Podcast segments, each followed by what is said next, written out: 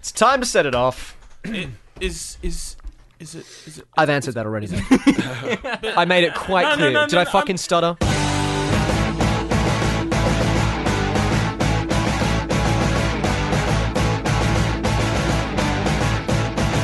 I wish that triple Z would play it. I know my heart of hearts are cruel. I think they used to like us, but now they don't seem to like us. Now I can't figure what went wrong. That's some exercise. We are Hottest 100s and Thousands, and we have taken control of your radio station. This is the podcast in which we talk about the songs that have been deemed hot enough to be in the Triple J Hottest 100. My name is David James Young, and I'm one of the four voices you're going to be hearing for the next hour or so.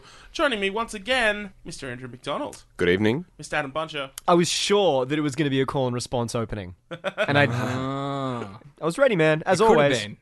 could have been park life. Maybe it will be. Maybe it's not. Who it- knows? Maybe the whole episode is call and response. Oh, and uh, Nathan Harrison's Hello, here too. hello. Hey, man, how you doing? Good. How are you? I'm great. You know why I'm great? Why are you great? We are about to talk about Sonic Youth. At number 65, this is Boom.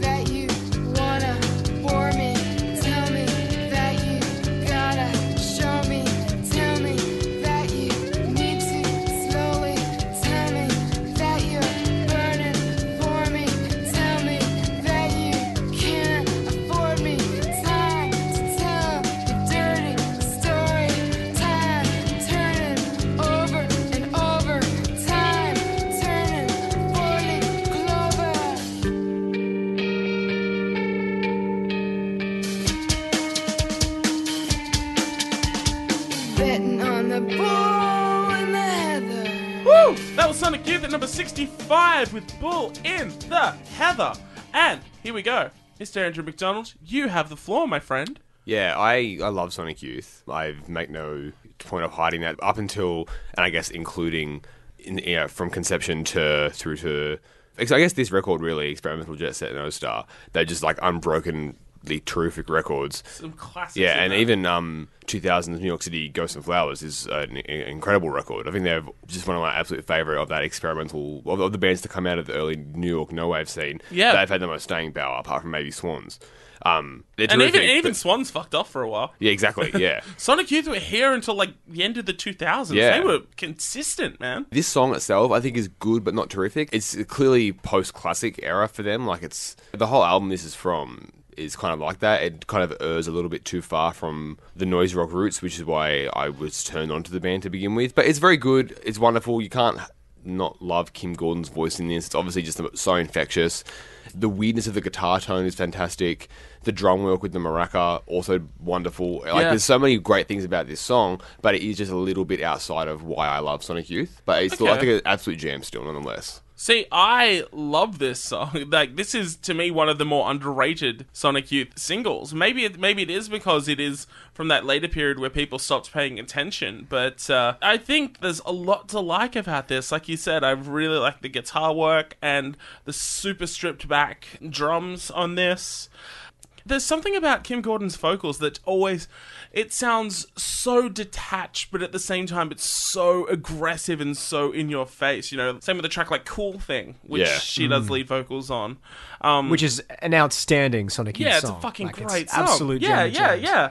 Like every time that she takes the lead, she always does it with that perfect level of slacker apathy and pure punk rock conviction. She pushes it so hard that it manages to seem apathetic somehow. Yeah. it's, it's completely paradoxical. Like even here, like she's in her like mid to late forties, I think, at this point. no way. Yeah, totally, Wow. dude. Like she's older than my dad. It's crazy. Hectic. The yeah, someone in Sonic Youth is older than my dad. Who'd have thunk it? Youth. Yeah, right. Um, but uh, yeah, I really, really dig this. Uh, also, bonus points to the music video, which features a- Kathleen another Hanna. another badass lady, Miss Kathleen Hanna.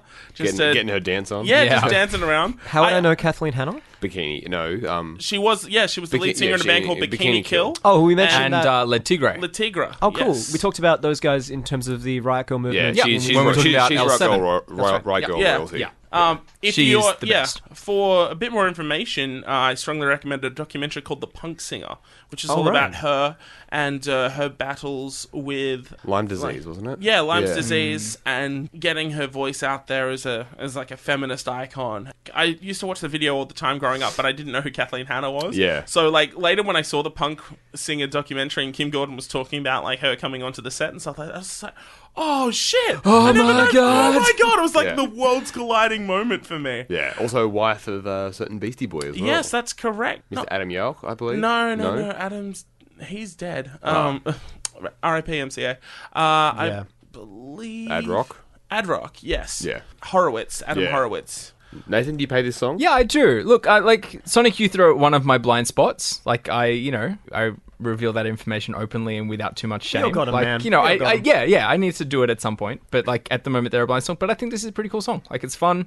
I feel like at one point it was a pop song. Structurally, and in those mo- those beautiful weightless moments where the drums stop and everything just sort of sits there for a second before going back Yeah. in, like it could have been a pop song in a different universe, but obviously it- it's not. Like Sonic Youth, and particularly, particularly Kim's vocals, like just bring that weird aggressive despondency, which is so beautiful, and that tension I think carries the song really, really well. Past Yeah. it being a pop song and into something quite interesting. Yeah. Uh, Adam, what's your relationship with Sonic Youth? Oh, I have a, I have a very. Simpsons? Is it just Simpsons? Because that's okay. That was probably the first time I actually heard the band name. Oh for yeah, yeah. sure. That would I'd say that'd be the same for all of us. Yeah. Probably. Probably. I, was, I would have been six when that came out. Yeah, yeah. I had a really good year in 2008 because a couple of things happened. I got my I got a stereo in my car, and I had a lot of long drives. Um, and this stereo had the ability for me to, for the first time, play my own music on it. And this led to an explosion of discovery of music. Um, and you know, the, because I was discovering music actively for the first time, it wasn't just stuff that was around at the time. I kind of started that beautiful Google search best albums all time. Um, one of which was Daydream Nation. It's acclaimed pretty widespread and universally as one of the best albums of the 80s. So I threw that on and I it was that beautiful thing when you are confronted by something but you just keep going back to it because you know that there's something in there that you really really love and you grow by listening to that album. That was totally what that album was for me. If I heard this song on an album or on a best of I would like it. In the context of the hottest 100 for 1994, I love it. Yeah. I Yeah, pay right. it so hard that Yeah, this cool. song made it up this high. Look at all the songs that it's beaten and all the pop sensibilities that they possess that this song only teases you with, which I really think is what's going on here. It, it has that a- completely alienating harmonic section to begin with, but then once it gets kicking into the verse or the pre verse or whatever that next section is, it almost sounds like the beginning of a stroke song. Like it's got that kind of very accessible guitar riff, but as soon as they've built up a rapport with the listener, they strip it away completely, take you straight back to that hollowness where they, they take away the driving bass line, they just leave you with this kind of sparse landscape. Yeah. Beautiful. And it perfectly illustrates what's going on with the uh, the lyrics of the track. You know, ab- about desire, about wanting, about being uh, confounded by that want as well. The music does exactly the it's same. teasing. Thing. Yeah. The Yeah. whole song is a tease, and Yeah. it's wonderful for that. And uh, and it makes it even better because. As soon as I heard the song, I wanted to go back and listen to it again. I became a little bit addicted to it, and so you know it was reflective of what was going on in the song in terms of what was happening to me as well. So absolutely pay it, absolutely love it and adore the fact that the 1994 voting audience for Triple J was so on point to get this up in there. That I doesn't think it's awesome. surprise me that much though. Like Really? especially uh, They're a hugely popular band. Yeah, and if, if like even if we're talking about this is sort of the point where people are maybe starting to lose interest. Like if this is the second year of the yearly hottest 100 and Sonic Youth have released something eligible for the countdown, I think there's a huge amount of people going to vote for that. It's not a voting for the band, not the song thing, but Sure, you get to vote for Sonic Youth, which is Yeah. like a lot of But- people are going to love that. it's not Vance Joy. Is, is what I'm saying. Like I, I, I think it would have been amazing if Was Vance Joy Ben was Shaw in even this alive countdown, at this point? no, I don't. I, Yeah. But what? Maybe. But if this song was released tomorrow, it wouldn't make it into the hottest 100 of No, 2016. no, but I think think in he's had an event all 1994, sort there's of things as there's well. so Oh, much. sure. Like the breeders are here, like you know, like L seven, like there's. I don't think this sticks out to me when this was on the list. It's like, yeah, of course. Like, Yeah, It and feels- like- it feels more alienating than Okay. say Andre or uh, or the other one that you mentioned, or the Breeders. The Breeders has got hooks. This no, is, no, no, I, this is- I know, but but but, like- I, I think a lot of people that like Sonic Youth are gonna like the breeders as well. Yeah. Oh, that's And valid. yeah. Da- Daydream Nation, Goo, and Dirty were huge releases. Oh, of Like, that course. was Yeah, yeah, yeah. enormously popular. I mean, that's that's what it counts for, Yeah. obviously. But if you did take the song in isolation, it wouldn't make sense for this Yeah, to, sure. to be in a, in a countdown of 100 songs of the year, even though it is the jam of jams. it's very, it's great that it's there. hey, Yeah. you guys, um, you guys know about what Bull and the Heather is a reference to? not, not Not yet. particularly. Good friends of Sonic Youth, uh, Pavement. Uh, we- uh, and uh, those guys are big into horse racing. Uh, and there was a particular horse called uh, Bull in the Heather, stylized as Bull and then as one word, no spaces, in the Heather. Uh, it was given as a bumper sticker to Thurston and Kim. It was Just the name of the horse. And so that reference was brought up again. Now, this horse was 29 to win the Florida Derby, and it actually won. Hey. And it threw things off completely in uh, 1993, according to the New York Times article that I discovered. uh, For the crazy. Kentucky Derby, and people were like losing their minds because this horse is just like, who is this damn horse? what is he doing winning this thing? He's Sonic gonna-" Youth horse. That's what it is. Yeah, It's yeah. like, it's like friends are on the horse. Yeah. Yeah, go friends will go. Uh, also, a quick plug: Kim has a book out, yes. um, which is s- memoir slash autobiography.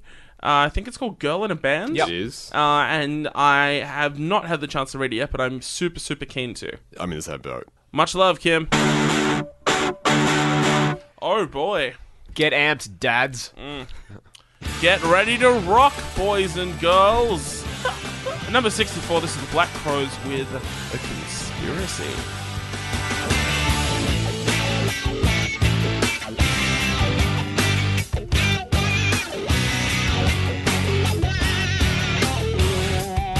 Look here. Did you ever hear the one about last year? Said it was all a lie. Ain't it funny how time flies? Said what we're gonna do, baby. What's left for us to prolong? You never stolen nothing, no, not a thing. Did I always try to stray away from this year's big thing? It ain't as easy as it seems to find a new job or to read, yeah. Well, can you tell me right from right? Where do you know when to freeze or take flight? You tell me more or less. I got to know confess. Oh yes. Don't neglect me, no, no. Come on and leave, leave my conspiracy. That was the Black Crows at number 64 in the 1994 Hottest 100 with a conspiracy. I think it was a conspiracy that it's in here. Dun, yeah. dun, A dun. little bit. They make Um, you think. Make you think this is Yeah. a terrible song. Like, I mean, it's not even like egregiously bad. It's just Yeah. like boring bluesy classic rock. Like, Yeah. I am struggling to remember anything about it other Yeah. than the visuals in the film clip, which were weird. and- Okay, I'm really happy for you, and I'm gonna let you finish, but. What the fuck is with like the corpse paint slash black metal makeup that he's wearing in the video? Because obviously it doesn't fit the band, and like uh, a cursory Google image search reveals them to be very much in Murica. your. Yeah, well, I mean that's the album name was Amorica. Oh, really? Yeah, Oh, yeah, nice. which is like you know, but also alarm bells ringing already. Yeah. but you know, like in terms of the image that they have outside this song, it's very even like Chicago, like Yeah, America, exactly, that kind yeah. of classic rock, American rock band or whatever. Yeah, yeah, yeah. But there's a line in this song which is about always um, not wanting to get into the things that are popular that year. And I think because like Marilyn Manson and some other things are kind of happening, but not even particular. I don't know. Not like- even that that point. Not yeah, even Shop that Rock much. wasn't even a thing at that but point. I, I, I think it's trying to reference some kind of trend that they saw as a thing. Did I in miss the video? the like black metal boom? Yeah. nineteen ninety four. yeah, like was Behemoth big back then or I something? don't know. Black Crows didn't. So Dimmu Borgir doing something. I don't know. Yeah, they But- were but- around. I think Maybe more it's- Nin. Oh, Yeah, I, okay. Nine Inch Nails. Even like an attitude thing, looking at like Smashing Pumpkins being very popular at the time and stuff. Yeah. Like, I think it's a clumsy and Yeah. quite bad that's a- Yeah. jab at that kind of. That's a thing. classic dad move. It's like Yeah, calling yeah. anything that's metal death metal, Yeah. even though death metal is very in- in- incredibly yeah, Uh, exactly. a specific kind of metal. like yeah. every kind of metal Yeah, is an incredibly they're specific all for kind of metal. babies, but they're very different babies. Oh, boo. so their album Amorica, which is I again disagree for the record. Phew, I phew. think, I think metal's Um, great. when it was released, the cover was a picture of a woman's pubic hair. Of course it was. Of course it was, because Ah. that's who they are. And a bunch of shops didn't want to stock the album. just which, in- just which independent might of have- that. Yeah, yeah. it might have been because of that, or it might, like, having heard the song, who knows. so they re released it. And, like, you know, having heard the song and thinking about it, like, just have a think about how much irony you think this band is, like, up for. They released it with a completely black cover after it got pulled for being obscene. This is, like, what? Within a decade of Spinal Tap. and then, like, they just absolutely none more blacked. Yeah. That's amazing. Yep. But I, like, I don't think that they, They would- are the no. band to do that. No. No. Definitely not. Anyway, it's a rubbish song. It, It's pretty Well, I, rubbish. I think the fact that we've spoken more about other things than the song is enough. This, this is genericism at its fucking worst. There's nothing to say. It's unremarkable as anything. I think it insists upon itself. oh, 100%. It insists, like it uh, from the beginning. Like the vocals are so overselling the Yeah. whole time, and I think if you want to amp things up to that extent, you need to kind of at least set the groove to start with. Yeah. I think the reason that that is not the case is because actually, if he di- if he did just sing it a little bit more straighter, you'd realize that there's absolutely nothing going on with that melody Yeah. whatsoever, and that there is absolute genericism there. So he's just like amping it up and overselling it and t- putting all the little vocal flourishes and getting way too on with the Yeah. whole thing. Maybe all the It's film just clip so- stuff is just to sort of like obfuscate it and Yeah. make people not realize that there's nothing in this song. I Yeah. mean, the Yeah. first couple of seconds of the first riff is bouncy enough, and I got into it enough. And there's something about the way the chorus kind of swoops. That word has been ruined now since we talked about the band. But it's just it's just classic rock. Like yeah, Yeah, I- basically. Yeah, Like, and I, anything I, Like, there's good nothing about it here is that just Tom like Petty oh hasn't yeah, already this has done. been Yeah. happening for 50 years now or whatever. Like Yeah. yeah. they're not doing anything with it. Like any saving grace is just them ripping on bands that did it 30 years ago. yeah. I think that's a valid call. I mean, I, I was going to talk about like how there's the, there's a really nice kind of gospel chorus and stuff and hints of that, and Yeah, that's it- kind of nice. exactly. And the, li- and the But little again, breakdowns, okay. that's But it's just- trope. It's just yeah. it's just it's just rock trope, and it's nothing we haven't heard before. Moving on. Look, A like- Uh, no morica. no Morica. Look, like most people my age, I only know who Chris Robinson is because he used to bang Kate Hudson, and I used to yeah, I used to read the gossip rags all the time, and then she You- moved. what? At what age did you used to? Oh, like Brass with gossip Oh, rags. I used to read that shit all the time when I was growing up. Like Really? like late, like into my tweens and into the teens. Yeah, like I used, I used to sit in waiting rooms a lot, and when you're in waiting rooms a lot, you find a lot of that shit, and you sit down and you are somehow enamored i- with this entire world. Yeah, I used to sit down and watch Entertainment Tonight and all that kind of shit. I knew all about that shit. Don't know why I knew all about that shit, but I knew all about that shit. That's a deeply fascinating character note from the beach. Uh, so after Chris Robinson uh, got his ass dumped, she moved on to bigger and better things and started banging Matt Bellamy. so you know, onwards and upwards of Muse fame. of Muse fame. Goodness, she has taste. They she they had a kid together as well. Oh god, there's no going back from that. Oh. Inexplicable muse fame. I know inexplicable Muse fame, hundred percent. But uh, She probably started dating him before the Resistance as well, so you can kind Gotta of hope understand that. like he's a he's a formidable vocalist or whatever. Like he, he clearly knows what he's doing. But like I said, there's nothing that he and the Black Crows are doing that Tom Petty and the Heartbreakers didn't already do. You know, it's very very straightforward. Like the organ is kind of nice in a way, and you know there's the the melodies that are just like, oh yeah, I see what he's going for there. But like on the whole, it just yeah. it does nothing for me and i think that's reflective of the of the black crowes entire uh, discography really they were an unremarkable rock band in the right place at the right time Yeah, they were lucky. that's they've always had like a cult following you know like they toured here a lot and of, of course like we'll pick up any random Yeah, shit and yeah. turn it into a fucking megastar what's up red foo uh, Actually, oh, this is hilarious. Two days after we recorded this podcast, so four days, uh, in the future. yeah, in the future. What? So- oh, But in well, the it's, past a, it's, a, for you, it's yeah, yeah, yeah. dear So when you're listener. listening to this, this happened four days ago. Chris Robinson played at the Metro with his backing band. His he's doing a solo album, Oh, no. and he's yeah, he's touring with his band. Uh, they're called Chris Robinson and the Brotherhood. Do you think Ah. the curtain will be up? Oh, I think the curtain might the be up. bl- yeah.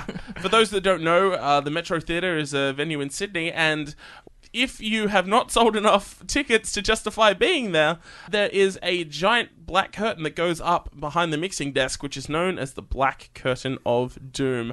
And I am praying. Well, they are a black metal band, so they probably love that shit. And I am praying to Probably all asked that for it. all that is fucking holy that Chris Robinson and the Brotherhood are going to get the black curtain of doom because it's just what they deserve and it would be so sweet literally days after we shat talked them. I'm still confused as to what day it is. uh Monday. Oh, it's a Monday night gig as well. Yeah, yeah, yeah. Oh no, I said like what day it is Yeah. today. Uh, Well, I I'm- guess. Um, yeah. Well, it's Friday. The, Well, it's Friday today. yeah, yeah. well, the beauty of it's a Friday podcast today. is that it can listen to at any time. Yeah. What time is it for you, dear listener? Yeah. Well, if you're, Send listening, your if you're entries too. listening to this the day it comes out, Which all right. Are you happy? Are you gonna fucking sleep at night, buncha? All right. no, You fucking for different reasons. So, fuck this song. Yeah, this song gets the black curtain to death. Fuck I this just song. don't care about it enough. To, Yeah, I don't have the energy. Yeah, I just kind of don't care. like, Um. it's, Okay. it's not uh, repulsive. It's just, uh, yeah, well, what are we gonna do with this song if we're not gonna fuck this song? ignore it. oh wait, wait, Andrew, can I try one? Black crows. I think it's for the birds. Uh, Did I do it? yeah. uh, uh, now you got to cheers yourself. Here's to you. Da, da, da, da, da, da. oh man.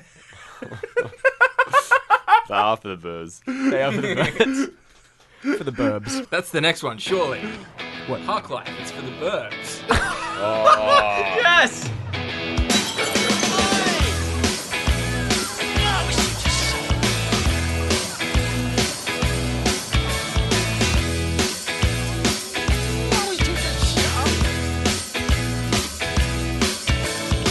Confidence is a preference for the habitual voyeur of what is known as. A morning suit can be avoided if you take a route straight through what is known as. John Scott Brewer's group, he gets intimidated by the dirty pigeons. They love a bit of him. Who's that gut lord marching? You should cut down on your pork life, mate. Get some exercise.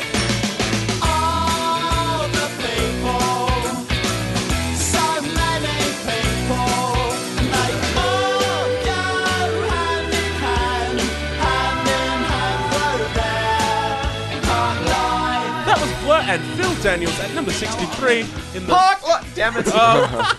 Too early. All right, you guys are all in on this. I'll point at you right. when I want. Pl- All right, all right. Hand signals.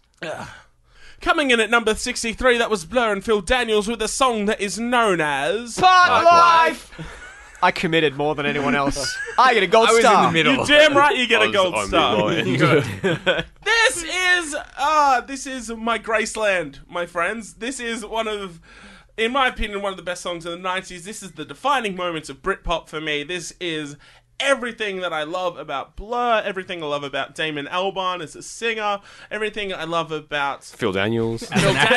Daniels. everything I love about Graham Coxon as a guitarist. Everything comes to light here, and I think it is so so wonderful.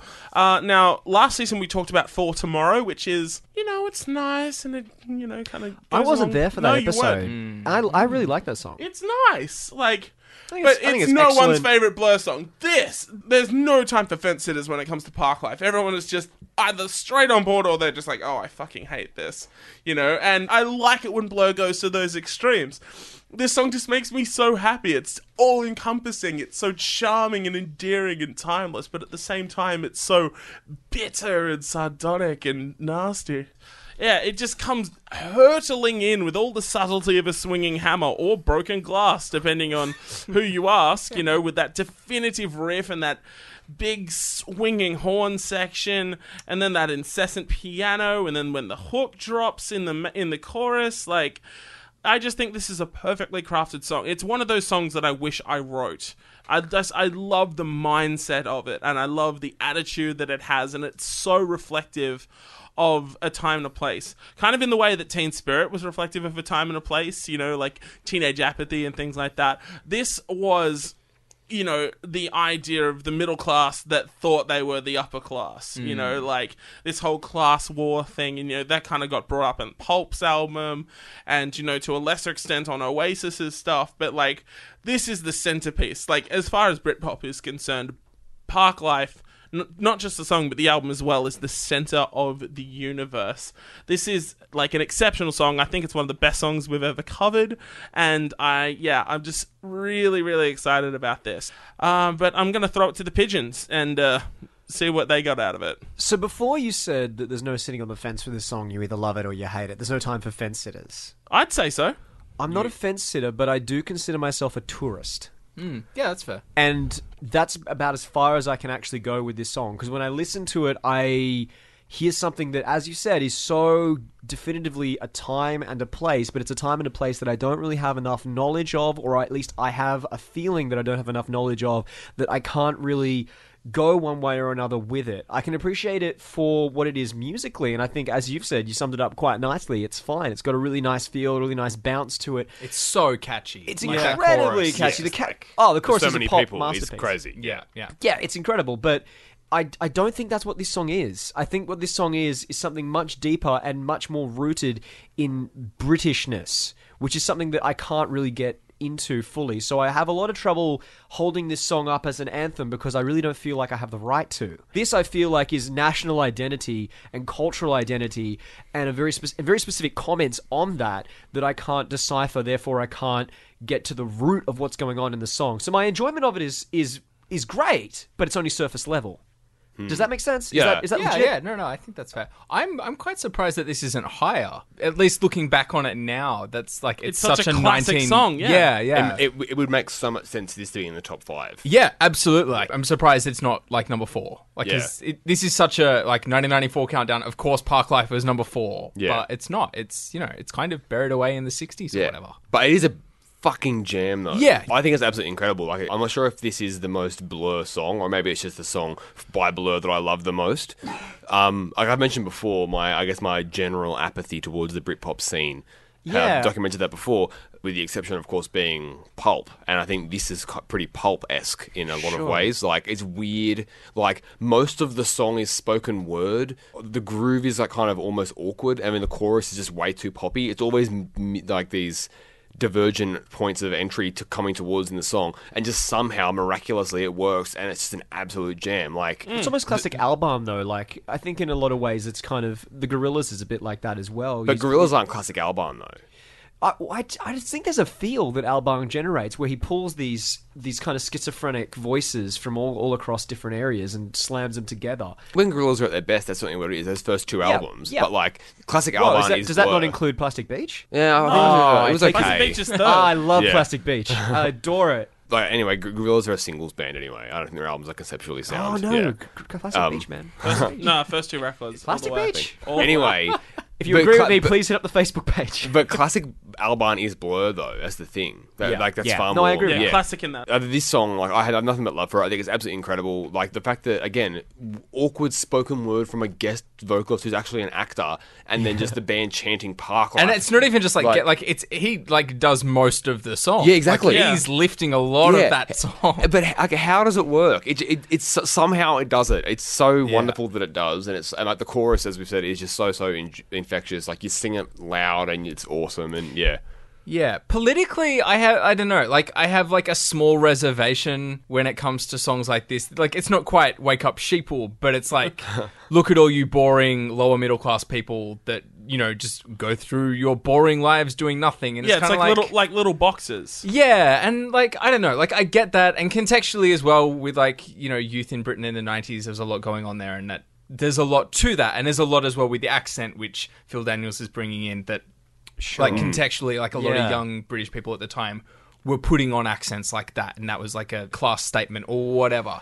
But it's still just a bit all you, you know, you not that well off people going about your boring suburban lives. I totally get what you're saying. It's why I think, just to talk about how much I love Pulp once more, it's why I think Pulp are better than the other bands because Pulp's masterpiece album, different class. i- It's coming from a point of view of that lower middle class thing. Yeah. because Jarvis was that, and he So and it's- he talks about that. It's punching up. Yeah, It's exactly. punching up, yeah. whereas this, I don't know that it's it's, not punching down necessarily, But- I Just don't punching. think. It's it's but it's, It- it comes out It swinging. nearly is like there's something about that, and it's like that that whole tism thing, or you know, and like and root and all that. Whereas like, why don't you take a real risk, t- get a day job and a mortgage? Yeah. Like, what is it for rock stars to be criticizing people that because they have to work a full time job to pay for their house and probably pay for like their kids that are listening to Britpop? Yeah. Um. For them to like just enjoy feeding birds in the park or whatever. Like, I don't know. It's not a huge problem. I'm not saying like I hate the song or whatever, but That's a reaction to it, though. yeah, whenever whenever there's songs like this, there's a little bit of me is like, well, that's very easy for you to say, Blur, but you know, yeah. So this was um the song that Oasis sang drunkenly when they won the Shite life. Yeah. Marmite- Shine and Light- Marmite. and Marmite, And I'm like, Which Yeah. is so Oasis, it's not even. Isn't it? Like, it's Isn't the most it? Oasis thing in the world to Oh. do that. Yeah, but look who's laughing now. Look who look who won the war. Yeah. Well, it's, Yeah. it's definitely not the, the guys. fans, either, either side of the fans will say that X Band won the war. no, Oh. I, if, if, Blur if- won the war. I I, Because I you're a maintain- Blur fan. Yeah, but I like I like like the first few Oasis records too. I really think that if y- one of your members is constantly just getting in the news for bitching about the state of music today, like you've lost. That, that's that's the position. Because, of- because, I don't know, I reckon- because you've retained cultural relevancy in the mass media. yeah, yeah, like. but, but no, he's just a punchline now. But like, the Gallagher like, brothers are a but people punchline. there there will be so many people that know them that don't know Blur and don't know Damon. Yeah, that's. I mean, that that's totally fair. I think that's probably a larger case, Mm-hmm. but like they're not viewed in a very happy I, light. I these think like days. Like, it's laughable. we lost the Britpop wars. We. as as like anybody Australians. all the people, Australians lost the Britpop. All the all people. the people. Oh, so many people. so many people. So many people. So many lives lost in that war. You mentioned the accent, so that's a pretty elegant segue into uh, what happened last year with uh, the people versus Russell Brand in, using this song as a battlefield. You guys are all across that. Honestly, Oh, it, it, was- it, it wa- it was the original really is funny. quite wonderful. Yeah. Because I am very quick. I could start a podcast about how much I love thinking Russell Brand is tipping his fedora with the fury of a 16 year old jerking off. Mate, like, Like- when you call your blog the truths, Oh, you it's just have like- to leave yourself open to a certain amount of criticism. Dave, can you just give us a recap of what, what it basically happened though? 'Cause Uh, I think it's, I think so it's worth someone mentioning. s- someone tweeted that I can't help but feel that Russell Brand would make more sense if after every sentence he said, someone shouted out "Park Life." which is just an amazing tweet. Yeah, it was it was brilliant, and then it, it caught on. So every time he'd post something vaguely polit- political slash prolix or whatever, uh, everyone would tweet back to him and go "Park Life." And being the being the dude that he was, he he actually took it in his stride and you know made a made a video about it and like No, played but- along with it and stuff like that. But there was well- a video before that as well. Someone actually made a video of from his blog where he's reading from his own book, Ra- Yes. Ra- Evolution, um, where he talks about how And that just has a picture of him on the cover. Yeah, of course it does. Yeah, where All he's, his books where, do. where he's reading from that, spouting off the He's a handsome man. all the all the nuance and subtlety of a fifteen-year-old who's just re- read the Wikipedia page for Das Kapital, and so he's reading pas- pas- passages from that with the Park Life beat behind it, and the Park Life hook coming in as well. yeah, which I is thought just that was lovely. super clever. Like, it's, it's just great. And then he did a response video, but I really think like only the first couple of seconds of that is a response to the park life movement. The rest he just goes, "All right, now I'm going to just do the true stuff yeah, again." I'm reading gonna from my talk book about, once yeah, more. Talk Yeah. about Parliament and Yeah. you know how the prime minister's an asswipe. Yeah, So edgy. yeah, the edge.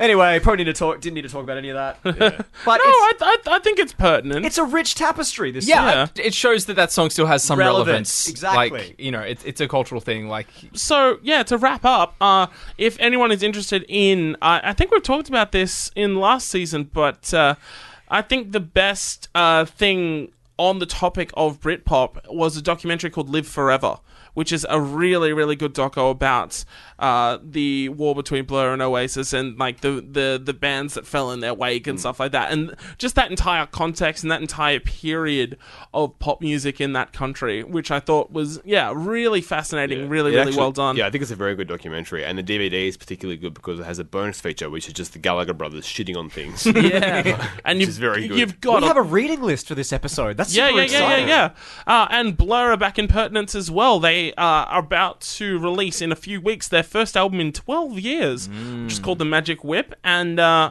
I'm going to assume I'm probably the only one who's pretty keen for it. Uh, Oh you no, know, dude, that'd be I'm- a lot. of I'm gonna end people up who are getting it. yeah, I- I'm I'm cautiously interested. Alrighty. Well, we are out of here uh, for for now. We'll come back to you, Blur. We always do. At number 62, this is Pale with Lemon Spark.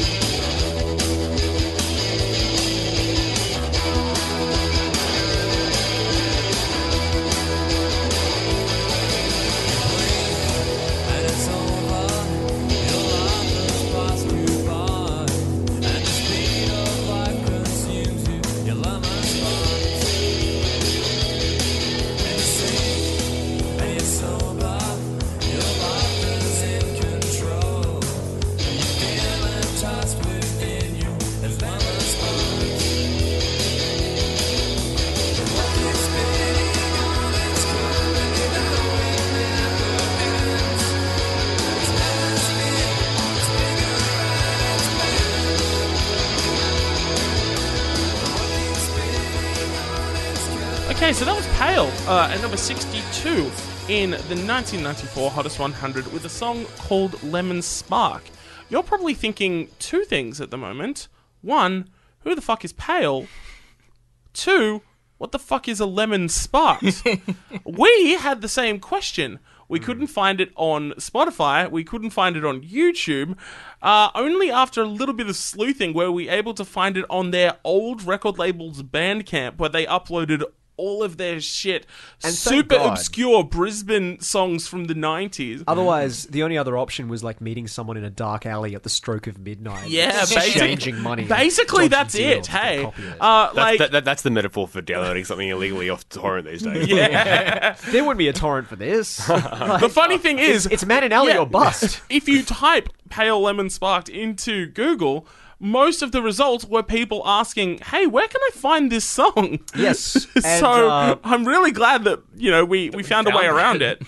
Speci- specifically in the ABC Triple J forums, which I thought is really great. 'cause Yeah. There are people out there who are trying to assemble a list of every track that has gotten into the Yeah, Hottest for 100. sure. I wonder if they know about this podcast. It's right up their alley. So, what I learnt from browsing that forum is that this was the result of a mass grassroots push to get this band in the countdown. And, judging they beat by. Park Life. They Yeah. beat- Against beat a all lot. odds, that's exactly what it did. So quite the grassroots movement. Uh, it, It was, would the, seem. it was it was the the BuzzFeed Taylor Swift push of its Yeah, day. yeah. yeah, definitely.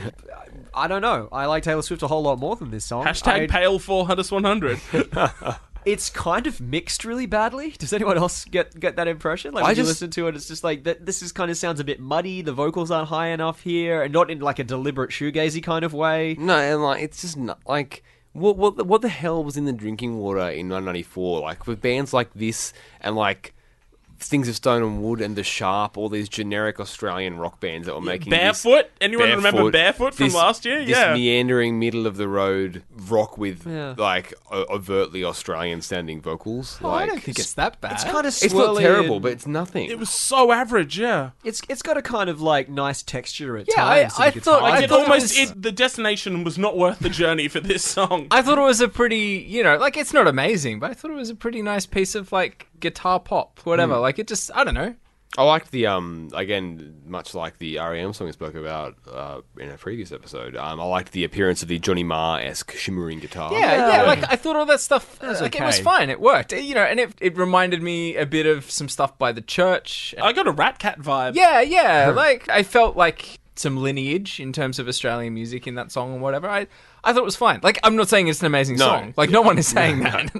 I think it's kind of lovely that this little band that had a big grassroots push is like in this countdown at this point. Like I don't know, I'm for it. Preserved, what I think think is, like a um, mosquito in amber. Yeah, we could resurrect Pale and make a theme park from them. We could. Well, you, you, you, you, Maybe you, a you, you ride. used Pale to resurrect other things. yeah, Yeah. yeah.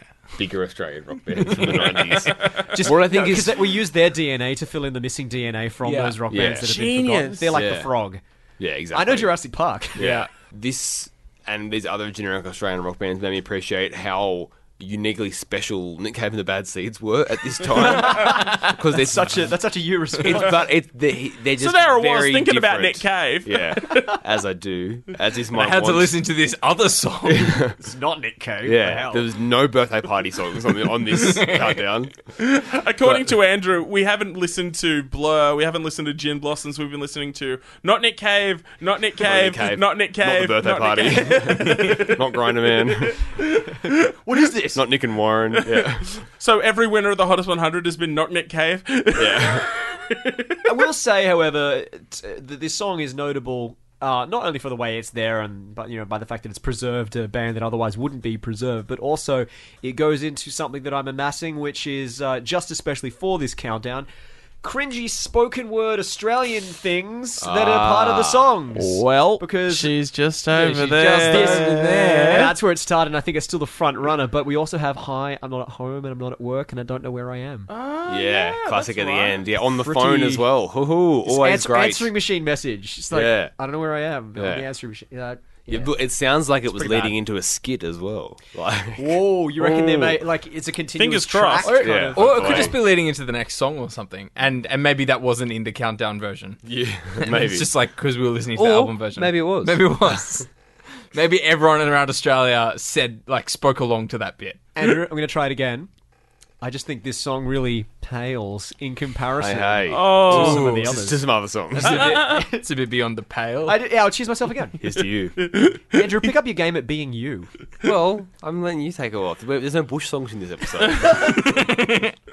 So is it Bush and not Nick Cave? It's Uh, both. well, it could be you know. Well, Bush is not Nick Cave. Yeah. Oh no no! Yeah. All the all the countdown now is just not Bush, Yeah. Except Not in Bush. Bushari. Yeah, they're not Bush Hey. City Limit. not Bush City Limits. I'm gonna dance now. At number sixty-one, this is Gin Blossoms with a jealousy.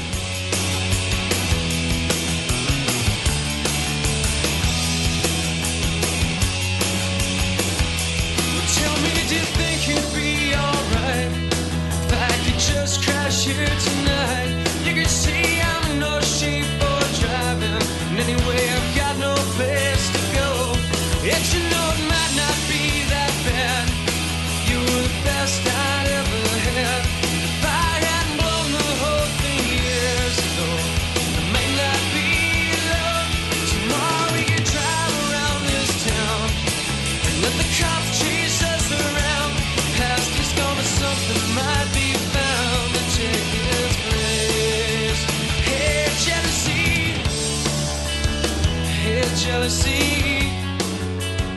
Hey, That jealousy. was Gin Blossoms at number 61 in the 1994 Hottest 100 with Hey Jealousy. Hey Nathan, Hey, how you doing, buddy? I'm good. This song is fine.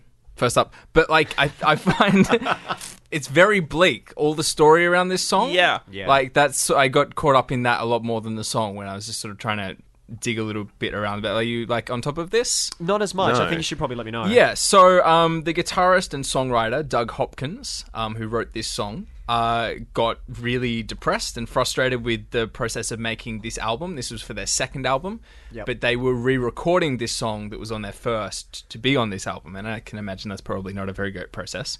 And so he was very depressed and started drinking a lot, especially after. Um, and yeah, this is weird. After getting hit by a water balloon in a show that for some reason was a real turning point for him and it got worse. Um, and then the label threatened to drop Who the brings that band. to a show. yeah, right. I don't understand that, but the label threatened to drop them unless they sorted out his drinking and and you know being belligerent or whatever. So they kicked him out, which is not great. Wow. Yeah. Um, and then they released the album, and this song did very well because Yeah, it's big an time. incredibly well written, radio friendly rock song, I think. Like, um, Rolling Stone called it Manna for Radio, and I think that, like, it's just so effortlessly radio friendly. Yeah. Like, Yeah, and very like, the much hooks is. are all there. Like, it works. So this song that he wrote did very well, but that then is somewhat overshadowed by his suicide six months later. Wow. Yeah. Yeah, and it's- it's, like Pretty heavy. the song originally had the line "You can trust me not to drink," and the band changed that, and it's just like, oh, this like there's Whoa. just there's stuff in this. that- That's heavy. yeah, right. I mean, it's heavy enough just as a song. Like, Yeah. It's, it's, it's a very sentimental, heartfelt, down kind of track. Yeah, I think for the kind of song that it is, that you know, again, really radio friendly pop rock kind of thing. I think it's a really well written song. Like I think the hooks Absolutely. all work, the lyrics they they get to you know, I this love is that. how um, they're going. If you don't expect too much from me, you might not be let down. I think it's a Yeah. really gorgeous line. And it's like Like, it's cool, just like like- I, you know, like, I- Yeah. I, feel that, like I, I know where that's coming it's from. I real. think, It's like- real Morrissey. Yeah, And the thing yeah. that gets it across for me, like more than anything else, is just the, the way that the vocals are delivered. It's really nice. Yeah, like, yeah. The, the vocal performance is it sells it. It It's- does, and and it's, could it's ruin not by it. pushing it or anything. Like it's no, it's, just there. Yeah, It's, just it's right there, and it's beautifully done. And I think this song has endured as a '90s standard. That's really the way I view it because it's completely of its time and cemented there, and it will be replayed on commercial radio again and again and again as a kind of like a '90s track. But even you look at and I, I didn't I don't have a complete list, but if, if you were to look at a complete list, it would be long of people who have covered this and gone back to this and referred to this and whatever. Like it's cemented. It's it's a it's a rock. It's canon. Mm. Have It's you heard there it before? many many times. Oh right, I, I don't think I'd ever heard this song before. Oh no. Whoa, I- really? Uh, not not that I can remember. It's very possible that I have, but Sure, I mean- it, I, I'm coming to this fresh. Oh, I'm around Oh, okay. commercial radio a whole lot Yeah, more yeah. than you. Yeah, have been. yeah. Like I've I've you know in the shifts that I've done, I've spun this countless times. And And Follow You Down as well was also a big one. is that the same band? Yeah.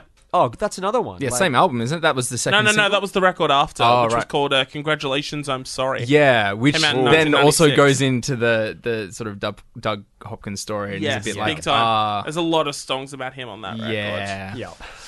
Yeah, it, that's basically how I view this song. Sure. the, the, Andrew, the have you hook heard is it before? eternal. I had not heard. Yeah, it before, cool. So, no, like, yeah. maybe you can- Or if That's I so had, uh, weird. if I had, I hadn't realized. That's it. Like, like I always it's- find it strange for when all I- its I- radio yeah. friendliness. Like, it's not something that is ever going to jump out at me. Like, Yeah. Sure. but Well, that, that's the thing. I think the song itself I find to be rather generic. I, I, I think Sure. it's a, a, a fairly nice kind of jangly kind of pop rock song, and I enjoy it for what it is. And there are some nice lines in there, like I said. And the story is very sad. Like, it's quite heartbreaking, really. But Mm. like, yeah, the song itself doesn't really wow me. It seems nice enough, but it certainly didn't inspire me to hunt out further. Yeah, yeah, no, no. Song It, by the it started, band. and I was like, I know exactly what this song is, and Yeah. then by the end of it, I was like, that was a lot better than I thought it would be. Yeah. but it's still that kind of song. Yeah. I always find it funny when like I assume these songs are like universal, like massive hits, and then like I go to you guys and it's just like I've never heard this song before, and No. it's like really, you know, I I, This, I is- guess this, it- this is canon for you, then. Uh, yeah, yeah. I'm not entirely sure what that means, but I'll go with it. You, you, do you do you like the song? it's a Power FM song. It's a Power FM song, and it's Dave Bates. So- I'll, I'll, I'll, I'll leave. I'll leave your Yeah. wide fucking guesses to. All up in that, yeah. Yeah, this is a perfectly crafted power pop song. Like, I yeah, the melodies are incredible throughout the whole thing. It has that. Uh, there's this psych, um, there's this idea in psychology of you know pop songs having a hook every seven seconds, and like Wow. yeah, That's interesting. yeah, uh, and I think this has that in spades. Like, like, yeah, like the vocals uh, are so strong, and they've got such a strong melody, and it also has that semi-charm life thing of being able to be like a very upbeat and uh, like brisk song, but also have that very devastating subject matter at the same time. You know, it's working on a few different levels. I've always loved this song. Like the chorus bowls me over every single time. I'm just a big fan of this band like I said, there's a lot of dark history to this band, and yeah, once it all unfurls and you like listen to the records with that in mind, it they really do grow. a lot heavier in context. You just think about them a lot more, more than you would say like your other like alternative rock at the time, like your Screaming Trees or your Cracker or whatever else. You know, it's just like it doesn't feel like there's more to it, whereas there is with Gin Blossoms. They're still going to this day. Um, they split up in 1997, about a year after the release of "Congratulations, I'm Sorry," which didn't do as well as the the label had hoped. And you know, there was this was at a time where there was all that label pressure, where it's just like you've got to sell like five million records, kid. We're gonna put you on a two year world tour and all that kind of Yeah, stuff. weird time. I think it's Weird important- time. that's an important note for a lot of subject matter that's coming out at that time and a lot about the industry at that time. Yeah, as well. Like, it's, 100%. worth, it's worth bearing in mind almost constantly for every song we talk about, really. Yeah, so they split up and Except pale, probably. I'd say definitely. Um, and they got back together, I think, in about 2002, and they put out two records since then. Who's, Um, their, who's their singer now? They s- uh, they still have the same singer. Um, Yeah, yeah. The guy who killed that himself. kicked out was the guitarist. Right. And Yeah, songwriter, yeah. not the singer. Okay. Okay. Yeah. But he was the key songwriter. Yeah. Right. That, well, Yeah. so hang on. The guy who sings this didn't write it. no. Then he he did an even better job because Yeah, right? Like, because he- he, he gets into that he really headspace gets into so the heart of it, I beautifully. think. Yeah, Mm, I think because he knew him so intimately and Yeah. knew a lot what- about what he was going through. I could not imagine writing, like singing a song that someone else had written that was like this and knowing that person and then having that person like kill themselves. That's. Well, he, he, killed, That's- he it's- killed himself after the song was recorded. But you've, you've been singing these words. Yeah. Mm. yeah. Mm. Like, ah. You, you're, I mean, that's embodying, like- you're embodying his voice. Yeah, yeah. It's a Like, big that's- deal, like- that's haunting as hell. Which is, is a big part of Tim Friedman's narrative as well. Like, I'd say that's- so, yeah. you know, like, listening to Eternal Yeah, Nightcap and absolutely. things like Yeah. that. That's that's that's heavy. It is super heavy. Uh, I don't think we talk about Gin Blossoms again, but I'd be very uh, surprised. I'm really glad that we got to because yeah, uh, this is a big part of like '90s rock for me, and it's a big part of uh, the phenomenon of Power FM songs. And, also, uh, yeah. potentially amongst other examples, demonstrates how the mainstream and alternative uh, fields were, you know, a little bit more blurred Yeah, definitely. in these days of Triple J. yeah, that's a good call. That's a good call. Because it's- this has definitely become a mainstream track. Oh. Sure. Like, I don't think Triple J would play it even as a throwback to their old playlist now. But back then, you know, got voted in. I can see them playing it, or like on Double J or something. I can see them. yeah, doing yeah, that. definitely Double J. I'd now, still, that would be very surprising for me if I heard it. But I mean, maybe maybe that's more to do with how I've divided things up in my own mind and stuff like that. But you know, it's coming from somewhere. Yeah. So somewhere around the oh, god damn it, I'm over it, love it. I'm over it, lovey. That brings us to the end of yet another episode of Hottest 100s and Thousands. I would like to thank you for listening. I would like I would like to thank FBI Radio for having us in their studio. Thank you. I would like to thank Adam Thanks, Matt. for setting up and recording and coming Yeah. in directly after work. He's a Oh. absolute champion. Oh, so, Always on the go, out. Yeah. yeah, well, thanks, guys. I would like to thank Nathan for Oh, thank you. booking us in and making this all happen. Yep. I would like to thank Andrew uh, for just being you. 'Cause no, as the Beatles put it, nobody does it better. Oh, Okay. Uh, and I would like to thank everyone that has rated, reviewed, subscribed, everything. it's- Uh, anyone that has dropped us a line to tell us what they think about the podcast. Oh yeah, and like everyone, feel free to do that. Like even um, the criticisms are welcome. was Yeah, was, was absolutely. psyched to hear from Well, uh, you know. Let's not, not go of me. overboard. was psyched to hear from uh, longtime listener Rob uh, getting on board and dropping us a, a, a bit of a war post on Facebook, letting us know a few things about last episode, especially the big discussion we had, Andrew, in relation to music and advertising. Yes, thank you Yes. very much. Uh, Great to see that you're on board with Daiju. Oh, yeah, Rob? yeah. He hated the fact Super that we on called board. Dinos- Dinosaur So, Jr. Daiju. so awkward. that is. It's a Simpsons quote. It's a Sim- you know Hoju. I- I got it. Daiju. Yeah, Well, yeah. I think he knows where I come It's- Stop just- saying it. Just in case people don't. it's like, uh, what Maskus wants anyway, so yeah, just let it happen. Yep, the kids can call them what they want. They really can. Uh, before we get out of here, as per usual, we would like to nominate our favourites and our least favourites. And we're going to start with you, Andrew. Uh, Mine go uh, the first ones we discussed. My favorite is uh, Bullying the Heather, and my least favorite is A Conspiracy. Good call. My favourite is Park Life. And my least favourite, of course, is a conspiracy. I'm gonna go the same as you. I think. DJY, Park Life and a conspiracy. Adam? I'm going to go Bull in the Heather because Sonic Youth 5 Ever and I'm gonna go pale because it just didn't really do much for me at all. At least uh, I I don't know. At least there were some aspects of the Black Crows that I could enjoy and get into, even if the whole thing didn't really come together in the end. There were still moments where I thought maybe this could turn into a song. So congratulations to Blur and Sonic Youth. You have tied. Uh, we'll be sending out your blue ribbons in the mail to You're totally wild. Prize packs. Totally Wild Prize Works. Enjoy, enjoy the free Cheetos. Uh, we're gonna They are send. so stale. we're gonna send you out a month supply of Yogo. One packet of yogurt. We're gonna send you a year's worth of calendars. and a lifetime supply of chapstick. Yeah. A chapstick. On behalf of Mr. Adam Buncher, Park life. on behalf of Mr. Nathan Harrison, Fuck life. on behalf of Mr. Andrew McDonald, Park life. That's why we always say it at the same time. my name is David James Young. Keep music. Park life. Oi. Oi! Keep music very good.